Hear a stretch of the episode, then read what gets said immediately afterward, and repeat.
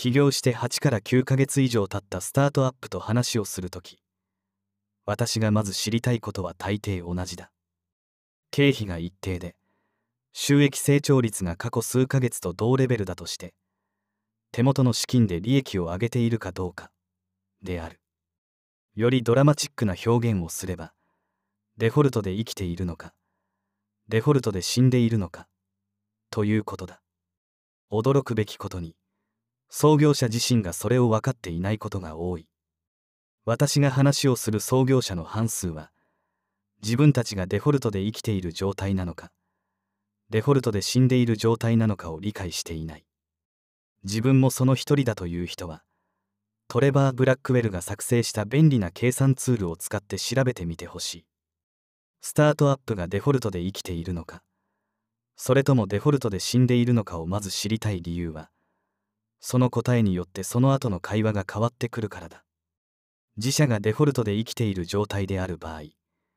今後の野心的な新しいビジネスについて語り合える。しかしデフォルトで死んでいる場合はおそらくそこからの脱出方法について話す必要があるだろう。現在の軌道のままでは失敗に終わることは分かっている。では彼らはいかにしてその軌道から逃れることができるだろうか。そもそも自社がデフォルトで生きているのか。デフォルトで死んでいるのかを理解している創業者がほとんどいないのはなぜだろう。主な原因は彼らがそれを問うことに慣れていないからだと思う。3歳児に人生計画を尋ねるのが無意味なようにこの問いかけは起業後の早い段階でするようなものではない。しかし会社が成長するにつれこれは無意味な質問から非常に重要な質問に変わる。往々にしてそうした類の変化は不意にやってくるものだ。私が考える解決策はこうだ。自社がデフォルトで生きているのか。デフォルトで死んでいるのかについて。早すぎると思える段階でも。それを問い始めることである。この質問の重要性が変わる時期を正確に言い当てることは難しい。しかし手遅れになってから。自社がデフォルトで死んでいると悩み始めるのは危険極まりない。一方で早すぎる段階で心配し始めることにさほどの危険はないだろう。その理由は私が以前に執筆した瀕死の危機という現象にある。瀕死の危機とはデフォルトで死んでいるのに低成長でそれを解決する十分な時間がないという状況が重なったものだ。これは自らがどこに向かっているのかを理解していない創業者の行き着く先である。デフォルトで生きているのかデフォルトで死んでいるのかを創業者が自問しない理由はもう一つある。容易にさらなる資金を調達できると考えているからだ。しかしそうした思い込みは間違っていることが多くさらに悪いことにその思い込みに依存すればするほど間違いはより大きくなってしまう。これを解決するには希望と現実とを分けて考えると良いだろう。漠然とした楽観主義で将来を考えるのではなく要素を明確に分けるのだ。もし創業者が私たちはデフォルトで死んでいるが助けてくれる投資家がいるから大丈夫だと言うとあなたの頭の中では私と同じ警報が発せられるだろう。でも十分に早い段階でその警報を鳴らせば瀕死の危機を回避できるかもしれない。自分を助けてくれる投資家に頼れるならデフォルトで死んでいることはまだ良いかもしれない。一般的に投資家の興味は成長にある。例えば年間500%などというように会社の収益が急成長している場合会社が利益を出していなくても興味を持ってくれる投資家を当てにしても良いだろう。しかし投資家は気まぐれであり頼りすぎることは禁物だ。驚くべき成長を見せていてもビジネスの何かに投資家が動揺することもあるだろう。つまり会社がどれだけ順調に成長していてもプラン A で確実に資金が調達できるとは限らない。常にプラン B も用意しておくべきだ。さらなる資金調達が叶わない時に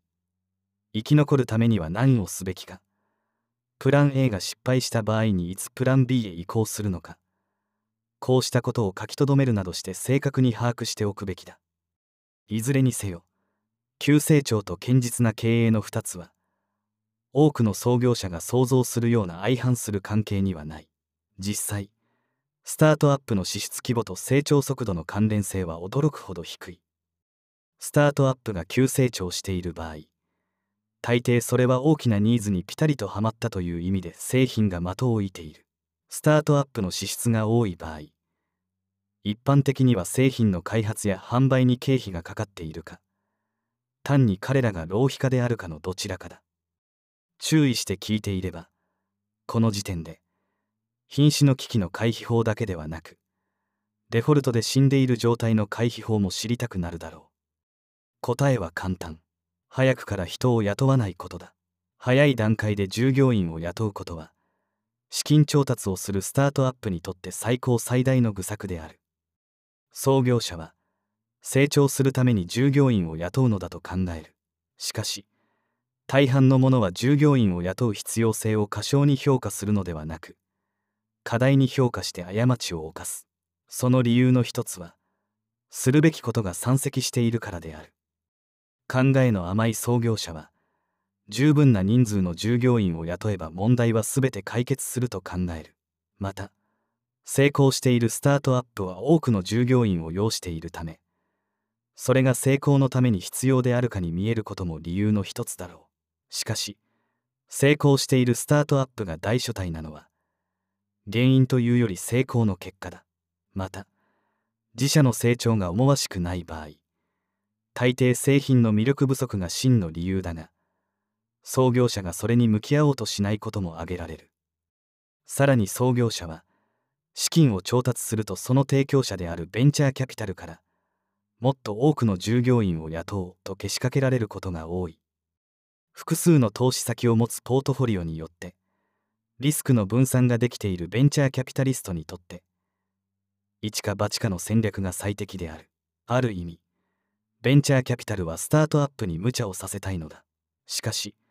創業者のインセンティブは違う。何よりも生き残ることが最優先なのである。失敗に終わるスタートアップに共通した道のりはこうだ。彼らの製品はほどほどに魅力的で最初は妥当な成長を遂げている。最初の資金調達はいとも簡単にやってのける。創業者は優秀に見えアイディアはもっともらしく見えるからだ。しかし製品の魅力はほどほどでしかなく成長はするが大きく伸びることはない。創業者はたくさんの従業員を雇うことが成長を加速させる方法なのだと自分に言い聞かせる。投資家もこれに同意する。しかし製品の魅力がほどほどでしかないため急成長が実現することはない。この時彼らは成長軌道から急速に外れていく。彼らはさらなる投資を受けることで事態が打開されることを望む。しかし支出が多く成長が遅いスタートアップは投資家にとって魅力的な存在でなくなっている。そして彼らは資金調達ができず会社は終わりを迎える。会社は根本的な問題。つまり製品の魅力がほどほどでしかない。という問題に取り組むべきだったのである。従業員を雇うことが問題解決となることはめったにない。むしろ大抵の場合問題解決はさらに困難になる。こうした初期段階では製品を拡張させるよりも進化させる必要があり一般的にこれはより少ない人間で容易にできることである。デフォルトで生きているのかデフォルトで死んでいるのかを問うことはこうした事態からスタートアップを救ってくれるかもしれない。この質問から発せられる警報のおかげで大量雇用を迫る力に対抗できるかもしれない。その代わり他の方法で成長することを追求せざるを得なくなるだろう。例えばスケールしないことをしたり創業者だけができる方法で製品を再設計したりすることである。そして大半と言わないまでも多くのスタートアップにとってこのような成長軌道は実際に機能するものとなるだろう。Y コンビネーターの終了時に資金調達を行った Airbnb が最初の従業員を雇ったのは4ヶ月後だった。その間創業者たちは働き詰めだった。しかしその甲斐あって彼らは Airbnb を現在のような目覚ましく成功した企業に成長させることができたのである。